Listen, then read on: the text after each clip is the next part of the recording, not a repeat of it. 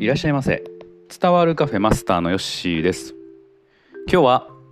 アナログ時計の秒針を見ていると1秒長く感じるというお話をしていきます。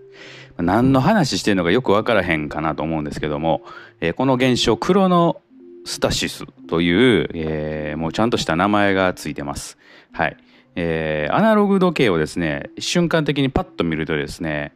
えー、1秒間で動くはずの針が見た瞬間はなんか1秒以上にこう止まっているように見えるという、えー、現象を、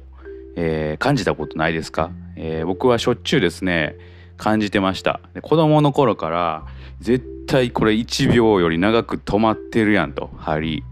えー、思ってたんですけど、まあ、結構前にですねそういう現象があるよということに気づきましてあやっぱり同じこと思ってる人いっぱいいるんやなと、えー、思いました。えー、クロノスタシスと。はい。で、これなんでこういう現象が起こるかっていうと、なんか調べてみますと、まあ、脳っていうのは、その、えー、長くね、えー、捉えるそうです。はい。もう全然詳しく見てないんですけども、えー、実際に今見ているものと脳がこう感知しているものっていうのはやっぱり、えー、ちょっとこう違うんだと。えー、だから、えー、脳はですね、ちょっとこう瞬間的に時間をこう長く処理するというか、まあ、そういう現象が起こるそうです。はい。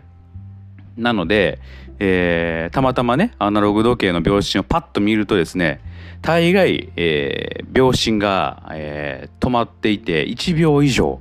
えー、止まっている1.5ぐらい、1.5秒ぐらい、こう長くなっている、えー、のではないかと思うんですけれども、えー、このクロノスタシスという、まあ、ちょっとかっこいい名前ですよね。はい、このクロノスタシスという、えー、現象にはちゃんとした理由があるということでした。はい、もう今日はそれだけお話ししたかったんで、えー、そんなあの感じたことないよっていう人がもしかしたらいるかもしれないですけれども、えー、ちゃんとしたこう人間の、まあ、生理現象というか、えー、ちゃんとこう解明されていた謎だったということでした。なので、ぜひともね、えー、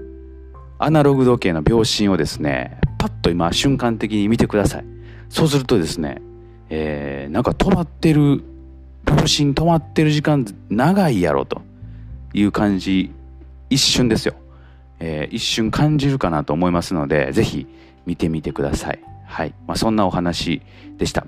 えー、アナログ時計の秒針をパッと見ると、え